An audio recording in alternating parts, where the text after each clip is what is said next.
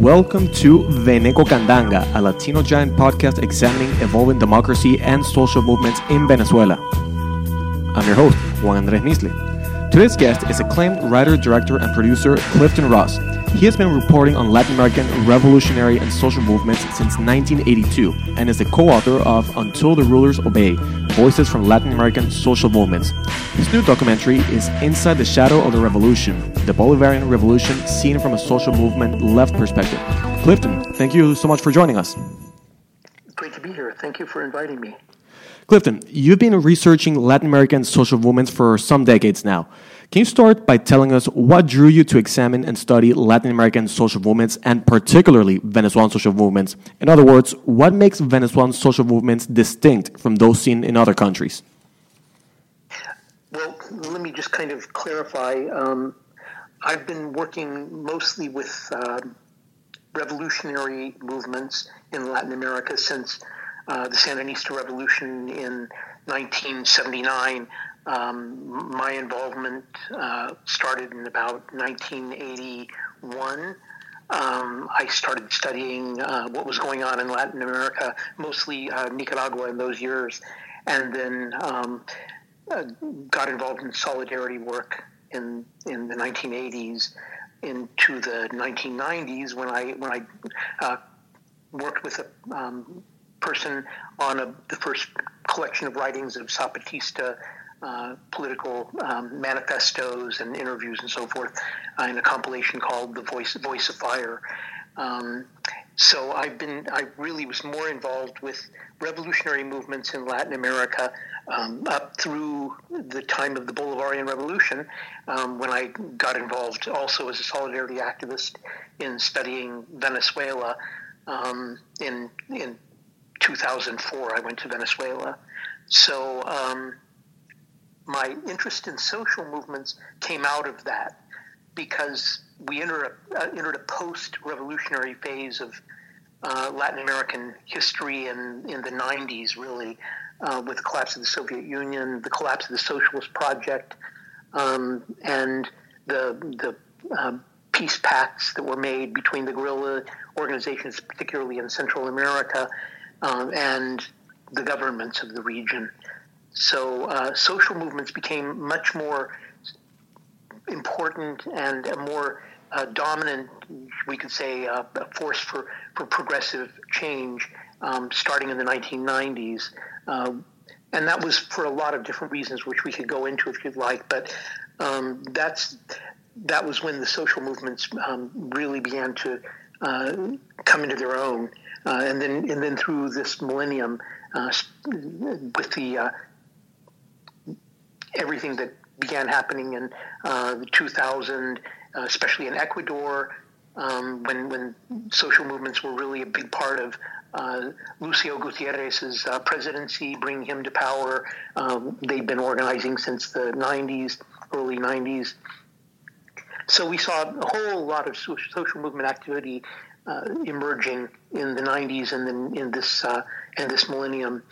Um, so I started really getting more interested in the social movements in 2008 after I, I did my first film about Venezuela, when which was a really a film that was very positive toward the Bolivarian Revolution, and um, it came out in, in 2008 with uh, PM Press, uh, Venezuela, Venezuela Revolution from the Inside Out.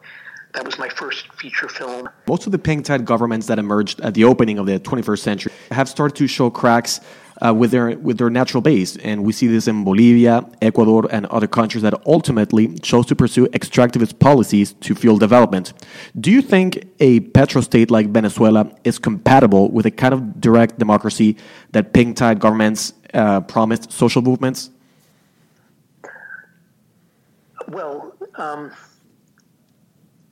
Short answer, no. Uh, but I think the whole the whole the whole thing is very very complicated. Um, yeah, the, so there was the commodities boom at the, at the beginning of this millennium, uh, which led to high oil prices. So you have beginnings of some shifts happening in Latin America, political shifts to the left around two, the late 90s Um, actually, even as early as 1991, if you if you take into consideration the Concertación in Chile, which was really the first big democratic um, um, uh, process that, that uh, took place in Latin America of, of, of great note um, in terms of shifting from a, a dictatorship to a democracy. Um, this really benefited the social movements, the rise of social movements, and the demise of a lot of the uh, revolutionary movements because uh, the, the, as the process of democratic openings uh, when was underway,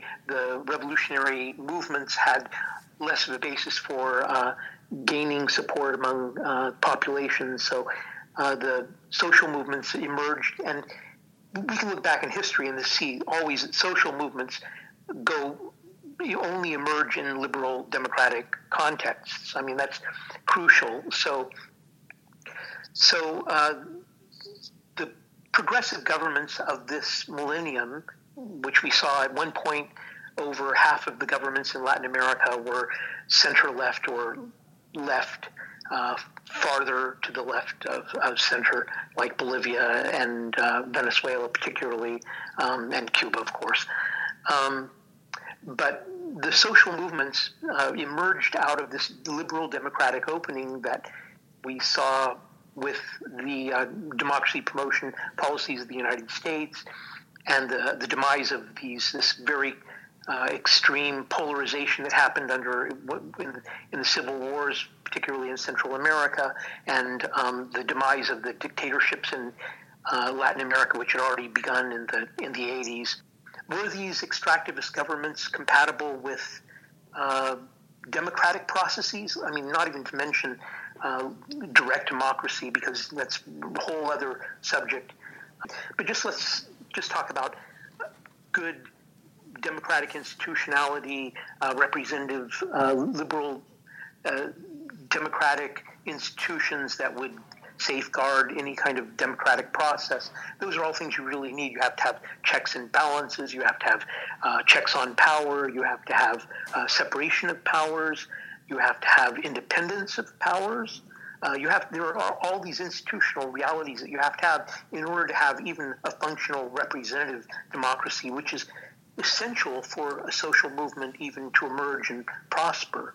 Um, you can't really we, we've never seen social movements emerge, for instance, in communist under communist regimes. This is just not where they they they come up. They come up in liberal democracies. So.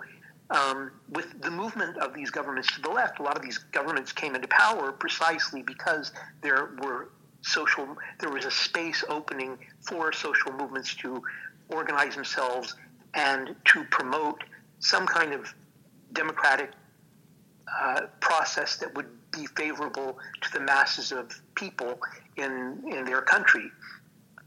So the social movements emerged, then the liberal demo, uh, then the left uh, democratic governments emerged uh, on the backs of those social movements, uh, pushed forward and brought into power by the social movements in large part.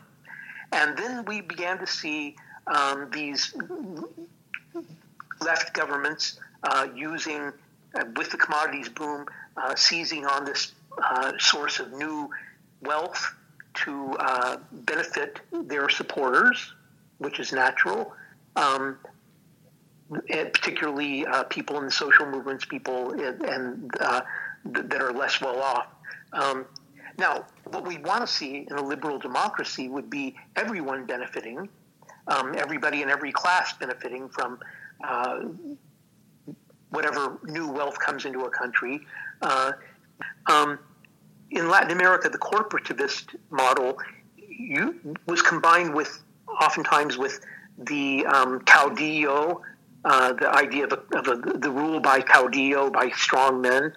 And so you have the idea of a, of a strong man up at the top who is doling out money to his supporters uh, as um, in a model of the state as the head of a, of a great body, and all the different sectors of society would benefit from uh, the the generosity of the state, but in turn they would be uh, they would support the, the state and the, the, the caudillo. Uh, those who don't support the state and the caudillo uh, are excluded, of course, from the wealth.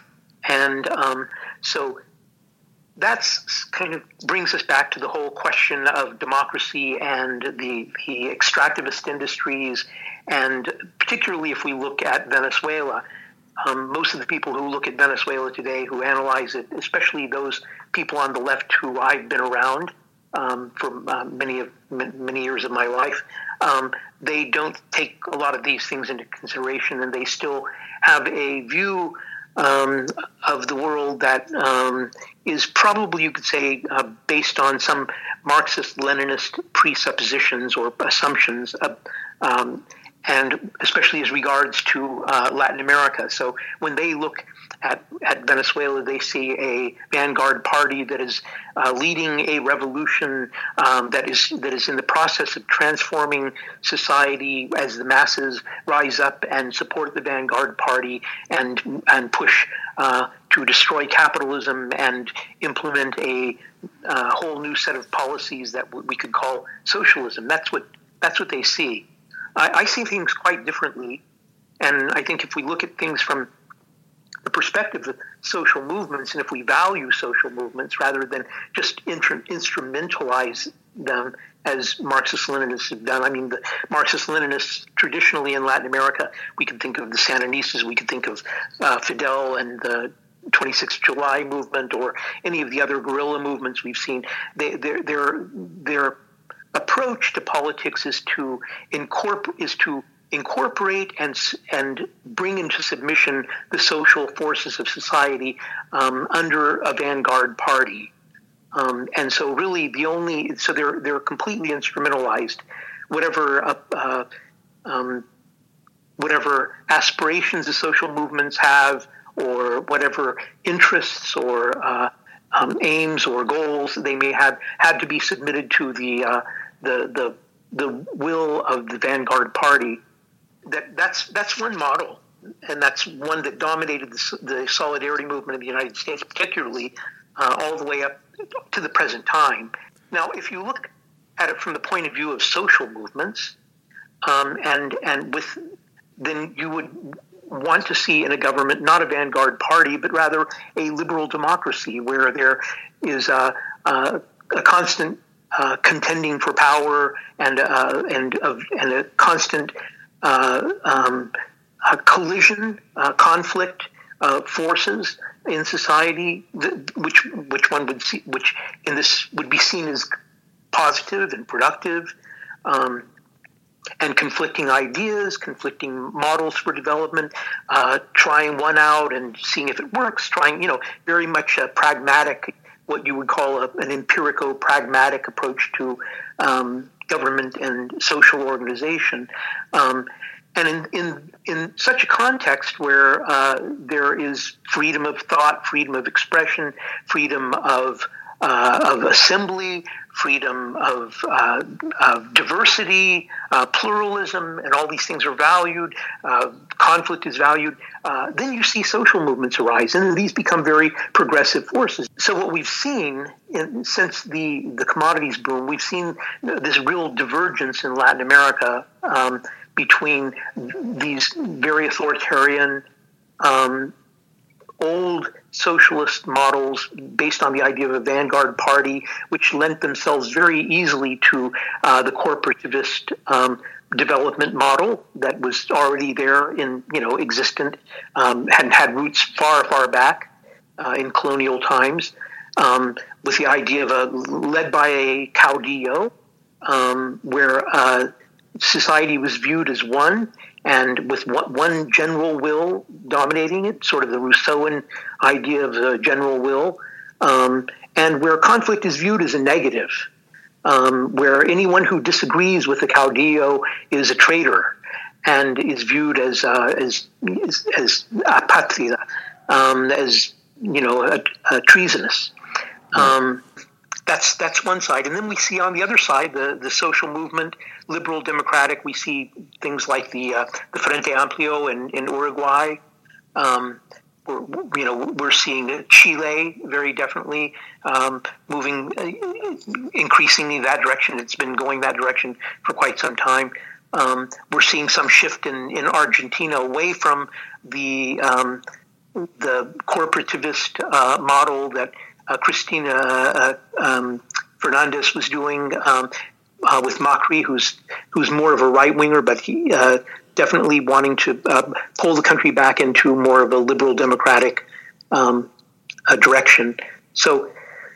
Um, so it's easier. It's probably better to talk about these things as you know liberal democratic uh, processes that that fortify and and and and provide openings for uh, and, and, opportunities for social movements to emerge, and the old left um, and uh, authoritarian and totalitarian um, uh, uh, tendencies on, on the part of other uh, other governments, rather than thinking simply in terms of left and right. I think it's probably that this divide is a little bit more um, descriptive of where Latin America is at this point. Your documentary, In the Shadow of the Revolution, interviews an interesting set of personalities that were once sympathetic to the Bolivarian project. One of the most interesting figures is this woman. Her name is Rotsaida Marcus Vera, a leader of a collective called La Guarura. The international mainstream media often paints these colectivos as paramilitary units that do the dirty work of the Bolivarian government. But this woman paints a different image. Can you explain to our audience what are los colectivos and are they different from other kinds of social movements in Venezuela? Well, I wouldn't call the colectivos social movements. I think this is a really big myth of Venezuela, especially on the left, the, the idea that um, all these government sponsored organizations are somehow social movements. Uh, the colectivos, like the Tupamaros, the, the colectivos are really um, for people who don't aren't familiar with the colectivos. They're basically paramilitary groups. They're paramilitary groups um, uh, of the Bolivarian government that do the bidding of the Bolivarian government, um, comprised in large part by a lot of ultra left types like the Tupamaros of Venezuela, which are distinct from the Tupamaros of Uruguay, the, but, but, but inspired by them. Um, the Tupamaros of Venezuela are um, revolutionary, uh, um, armed revolutionary groups that go back uh, quite quite far back in history, back to the 80s and so forth, uh, 70s and 80s and and they they're, they're a big part of the colectivos. Um, so I, I, wouldn't call the colectivos. I wouldn't put them in the category of social movements. Um, for the purposes of our discussion, I would say that we probably would have to start off by defining what a social movement is, and um, it, a social movement, as I would what I, as I would define it, would be a non-governmental organization of civil society with distinct aims and purposes um, that funds itself.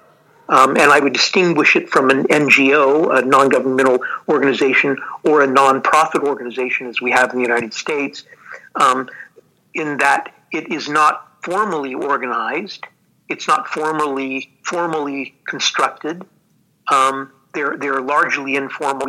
In the case of, of Rotsaida, she's um, she represents a social movement. It's mostly the it's uh, La Guarura is um, a an ecology, environmental, uh, indigenous rights movement. It gets no funding from the government, unlike a lot of the other so-called social movements in Venezuela that the left loves to point to, uh, like the uh, F, uh, the Frente Campesino uh, Liberación Nacional, Ezequiel Zamora, um, the um, and so forth. A lot of these organizations that are co- commonly called social movements that, for instance, uh, George Ciccariello Maher uh, talks about in his book. Um, uh, let's see, uh, we are. I think it's we are Chavez. Uh, um, it's his book on the social movements. Um, are not social movements. I wouldn't call them social movements. They're um, they're governmental organ, organizations um, that that um, yeah. Uh, I think uh, George, George's book. I was just checking it.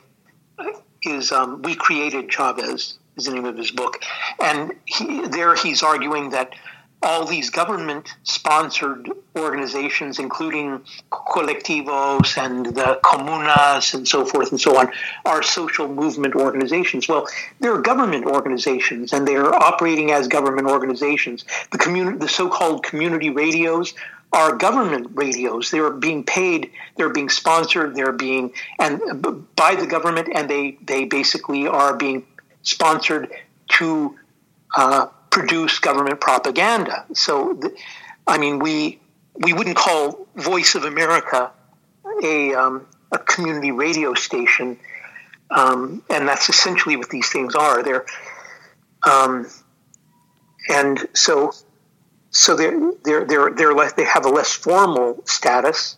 Um, and they often supplant the, the actual the real social movements. In fact, they have uh, supplanted them. In, in, our book, Until the Rulers Obey, we have an interview with uh, uh, it's uh, Maria Vicenta Davila, uh, who is has organized with campesina women in the Paramo of Venezuela for years and years um, as part of the autonomous neighborhood councils um, and the autonomous neighborhood councils were there. They come out of the, the popular education movements of the 1980s.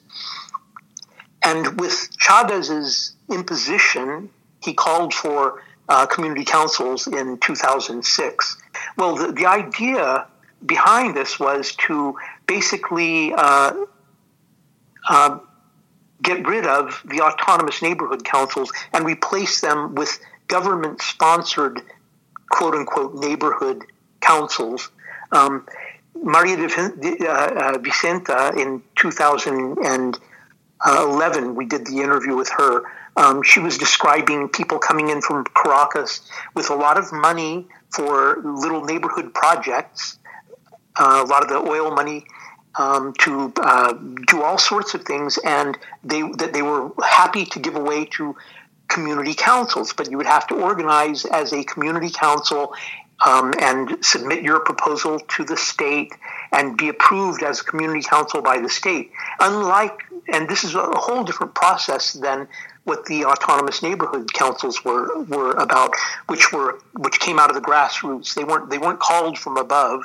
They weren't funded from above. They were funded by neighbors who were getting together. So this is a difference between, um, on the one hand, the uh, the so-called social movements that are really not social movements, but government-funded um, uh, enterprises of that funded by clientelism, uh, by the patronage of uh, the government to its supporters, and on the other hand, the autonomous uh, uh, expressions of uh, the people's movements and of social movements that were autonomous and independent of the government.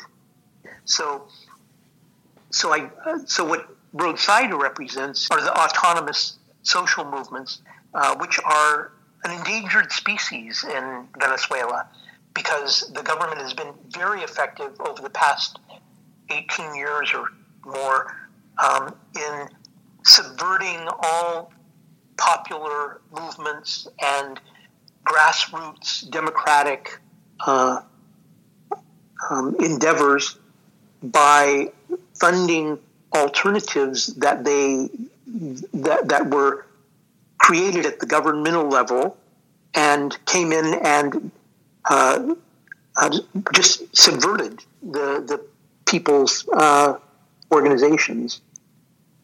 You're listening to Veneco Candanga, and we're speaking with Clifton Ross, acclaimed writer, director, producer, and poet.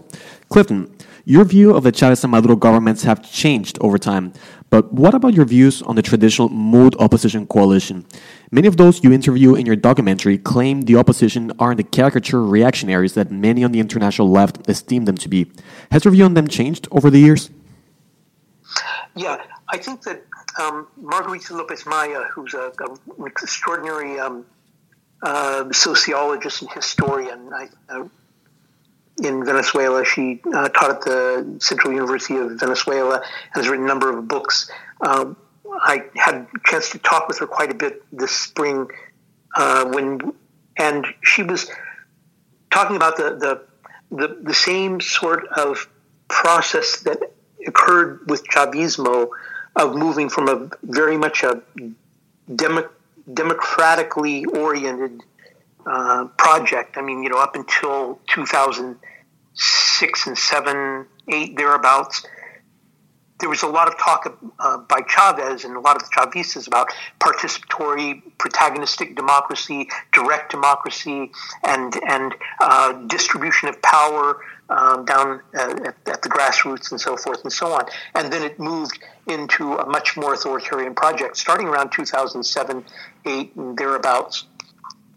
Um, the same kind of process of transformation has happened uh, in sync with that uh, in the opposition. Um, the opposition initially started off as very much an elite driven oligarchical, although you can't really talk about oligarchies in Venezuela because they were killed off in the 19th century during the civil wars, but nevertheless, uh, an elite driven, um, uh, an elitist um,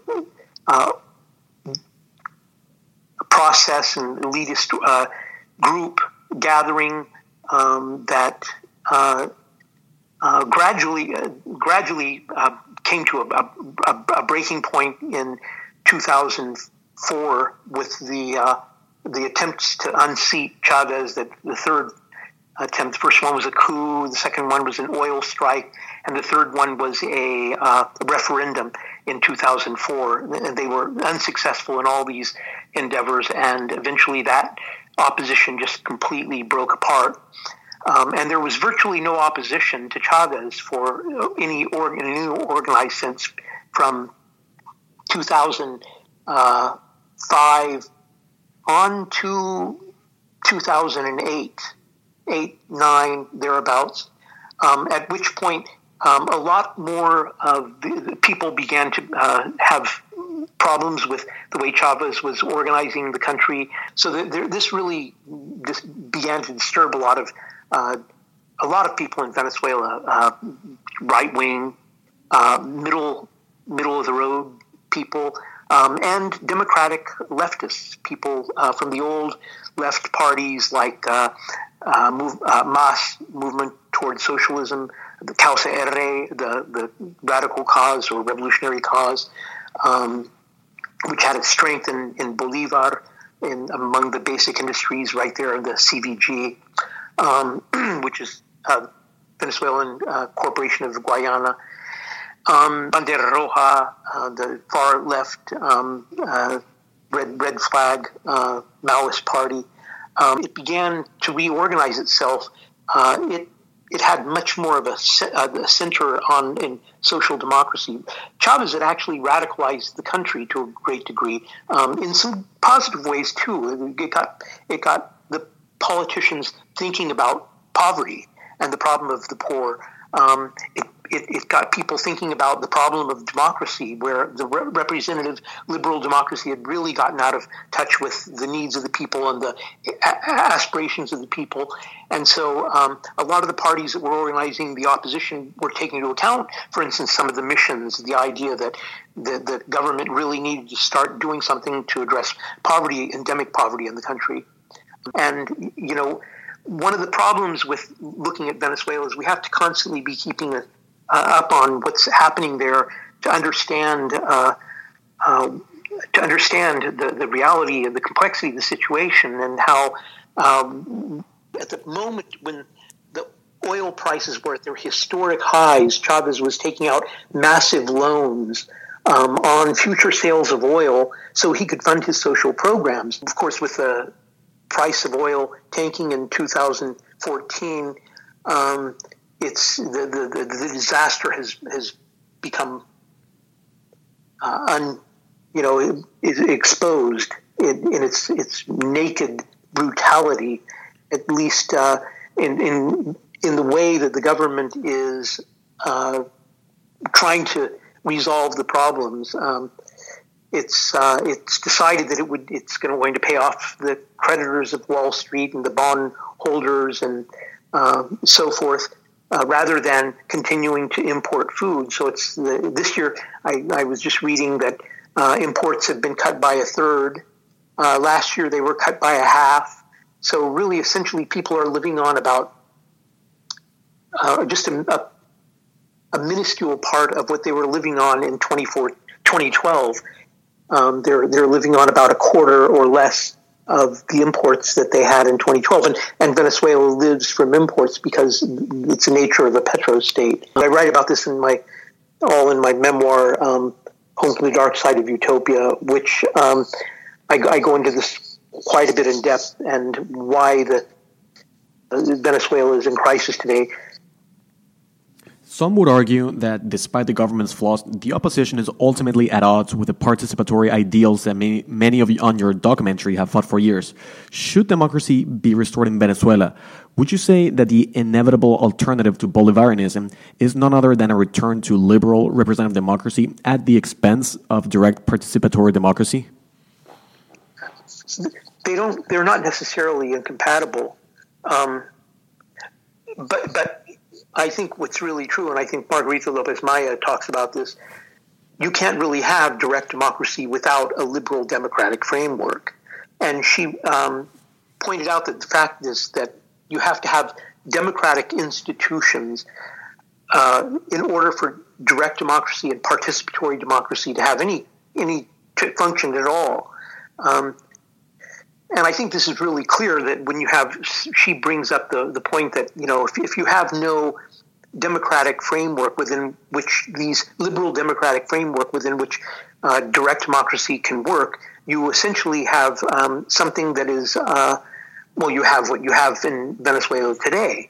Uh, you have community councils where you have direct democracy. Yeah, you have direct democracy in a community council and in a little neighborhood in, uh, for instance, uh, Merida or Barquisimeto or some uh, little city where the, a group of maybe eight to uh, 25 uh, local neighbors get together and talk about fixing the hole in the street out in front of the of the community center where they're meeting, um, and and they can that you could call that direct democracy. And to the degree to which it functions, it's it's it's fine, but it it has very little impact on the on the national on national policy. It has no impact on, arguably, no impact on national policy.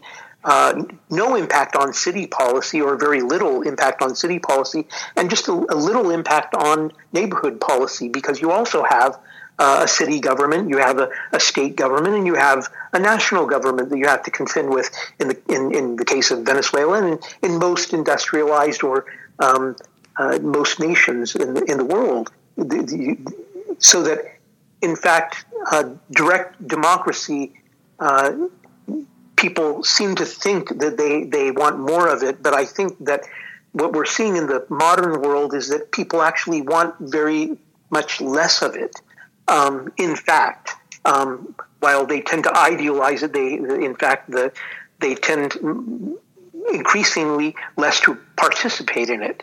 Um, so people would prefer to have the city take care of the whole in front of the community center rather than have to uh, put in, uh, organ, you know, organize the voting, uh, organizing the all the uh, the forms that need to be turned in to get funding, um, uh, getting taking the bids and um, deciding on who to have do the work, um, doing the overseeing the project itself. That all involves an incredible amount of time and expertise that most people don't really want to be involved in. They would much rather spend time doing instead of doing that at home with their families when they're not working.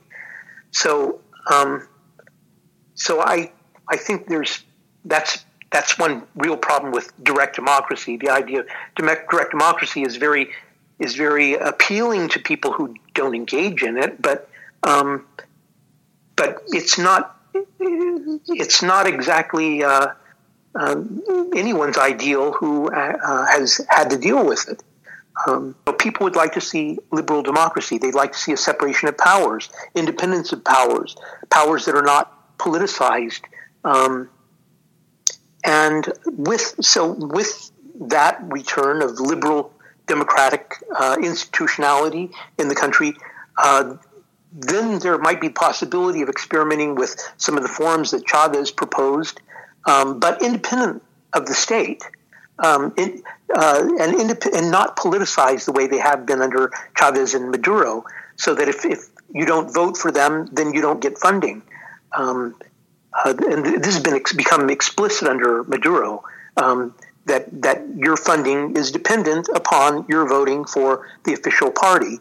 Um, so, I think if there were a return to liberal democracy with institutionality and and reliable, trustworthy institutions, uh, then then there would be the possibility of opening up uh, new avenues for uh, greater citizen input.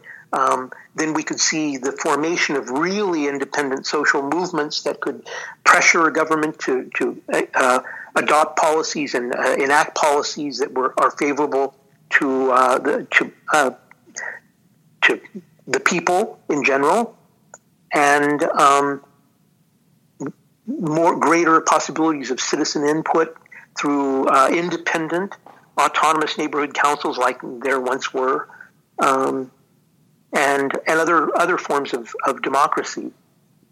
But that that has to be the first step is a return to liberal dem- democracy with uh, institutionality and independence of powers and separation of powers.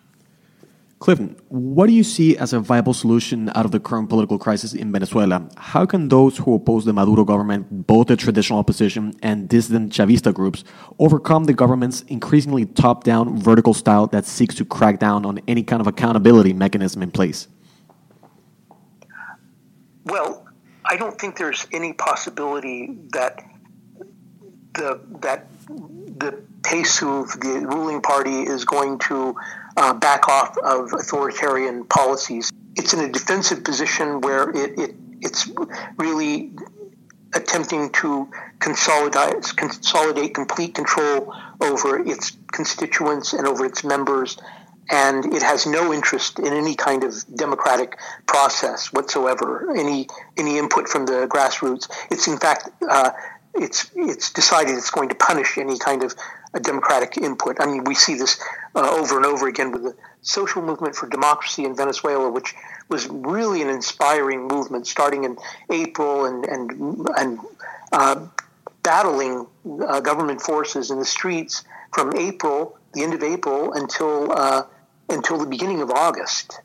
Uh, incredible, incredible, uh, powerful, brave, courageous um, uh, movement that, that arose at that time, and uh, but but failed. Maduro just showed that he was going to uh, was going to just ignore them. I don't think there's any any hope that we're going to see any kind of change, any budging on the on the part of Maduro and the uh, the elite at the in, of the um.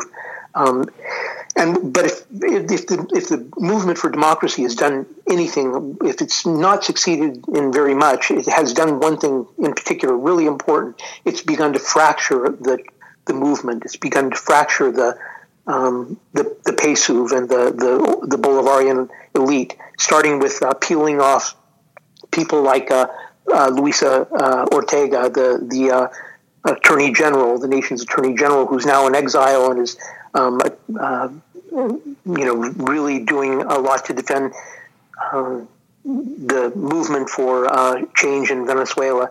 Um, we're seeing now, just in the past couple of days, with uh, um, Rafael Ra- uh, Ramirez, the the, um, the um, representative in the UN, who was uh, head of the the um, uh, PDVSA, the oil company, um, and been, has been accused of, of massive uh, corruption.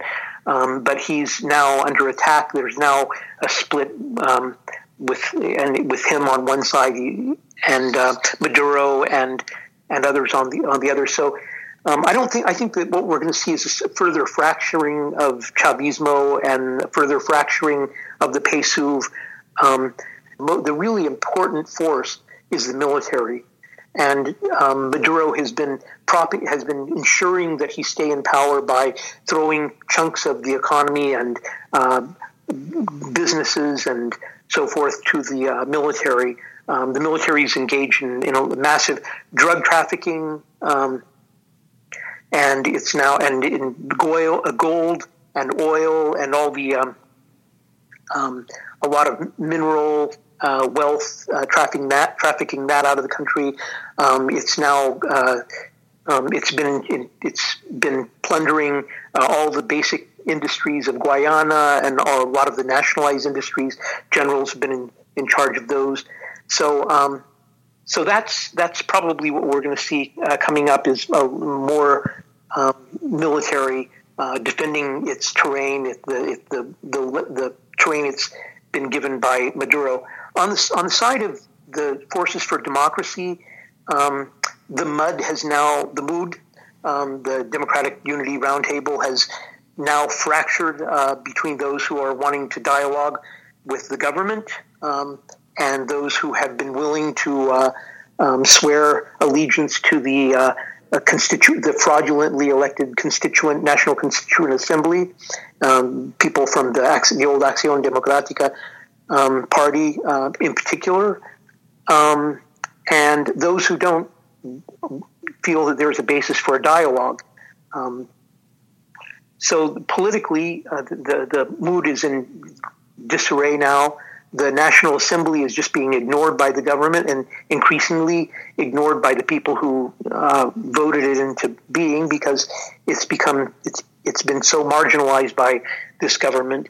Um, and the repression this year really was quite effective. They they disarticulated the social movement uh, for democracy. They uh, the government uh, through repression and um, you know, just and and the fraudulent election of the of the uh, National Constituent National Assembly. Um, they they've essentially uh, destroyed and and then repression.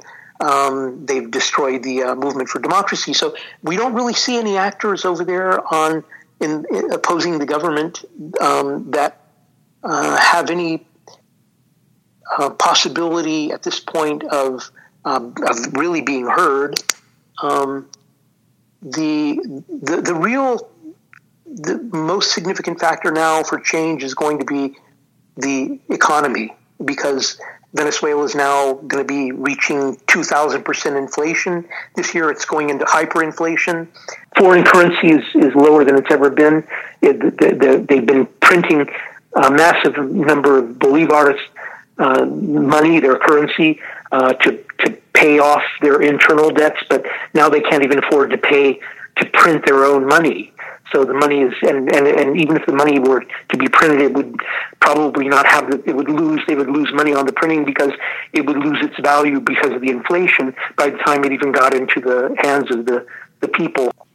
So I think that probably at this point, that's about the, the most hopeful uh, light we can see at, if there's any light at, at, the end of any tunnel, and there are a lot of these tunnels in Venezuela, um, it might be in, in international institutions uh, like the World Bank and the International Monetary Fund. All these people that on the left we've always uh, hated to see uh, come into any country, but Venezuela being having been destroyed by this group of people um, I think there really are no alternatives left to it. Are you overall optimistic about the pink tide in Latin America? What do you see as some lessons learned in these roughly two decades of progressive governments? Well, I think that the pink tide is has ebbed. There really isn't a pink tide any longer. Um, I think whatever we hoped might might come about from the pink tide, which I had hopes back in 2005. Um, didn't pan out. Um, I think.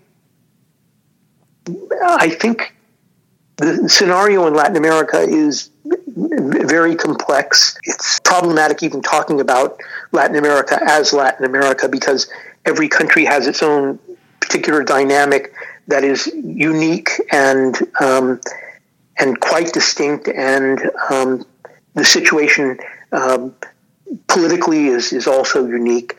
Um, I think that Uruguay is looking is looking up. Things are looking pretty good in Uruguay. Um, Argentina under Macri, there are some real problems, but there also seem to be some possibilities of something positive coming out of that. And it's certainly not a pink tide government. He's he's definitely to the right. Um, I don't know that there's really anything left of the pink tide except maybe Bolivia, and that is increasingly looking like it's going the way of Venezuela. Um, Ecuador has chosen to kind of move in, in a very different direction uh, under the new president, uh, Lenin uh, Moreno. He's uh, he's taking a very different course. He's looking more um, uh, kind of traditional uh, classical ec- economics, not very left wing by anyone's standards, but um, he's really trying to get the economy together, and that seems to be a positive thing. Central America is still very problematic uh, because of the Sandinistas in, in Nicaragua and the FMLN in in El Salvador, um, and everything that's gone on in, in, Honduras over the past few years, the, the turmoil there. So I, I don't look to politics any longer for any kind of hope. Um, you know, left governments come into power, right governments come into power. There's a swing back and there's a swing forth, and there and changes uh, in politics tend to be very slow, very uh, or very uh, temporary. Um, I think I, I would want to see more democratic openings in Latin America that would allow for the emergence of social movements and for the strengthening of social movements because I think that that's really where I find hope in Latin America. The, the movements to uh, defend uh, land against transnationals uh, that are poisoning their land with uh, extracting gold and you know so forth and so on, uh, deforestation and all those things. The, the Mapuches and in Chile, for instance, the social movements, I think, are really the only hope we have on this continent because uh, we, we can see that any any kind of change that comes through a government, um, if it's not uh, supported by social movements and by strong support of the citizens, it's not going to it's not going to last. So um, I think the, the pink tide came and went uh, as tides come and rise and they and they ebb. Um, but there are social movements, and those that weren't too tied to the pink tide governments um, will continue to grow stronger, and um, and those who were bound up with the the pink tide governments will will fall and collapse, and there will be something new coming out. Um, but I, I, guess I have faith that, like Rotsaida in our film, um, in the creative powers of the people. I think that's where we have to put our hope. I think that's where we have to put our faith. That's that's where I think we um, really can. Tr- that's where we can trust that there will come lasting change, and that's the only place where you can really trust there will come lasting change. In the Shadow of the Revolution is a new documentary by Clifton Ross, writer, director, producer, poet, and co-author of Until the Rulers Obey: Voices from Latin American Social Movements. Clifton, thank you for your time speaking with us. Thank you for your, your interest. And this was Veneco Candanga, Venezuela Democracy and Social Movements.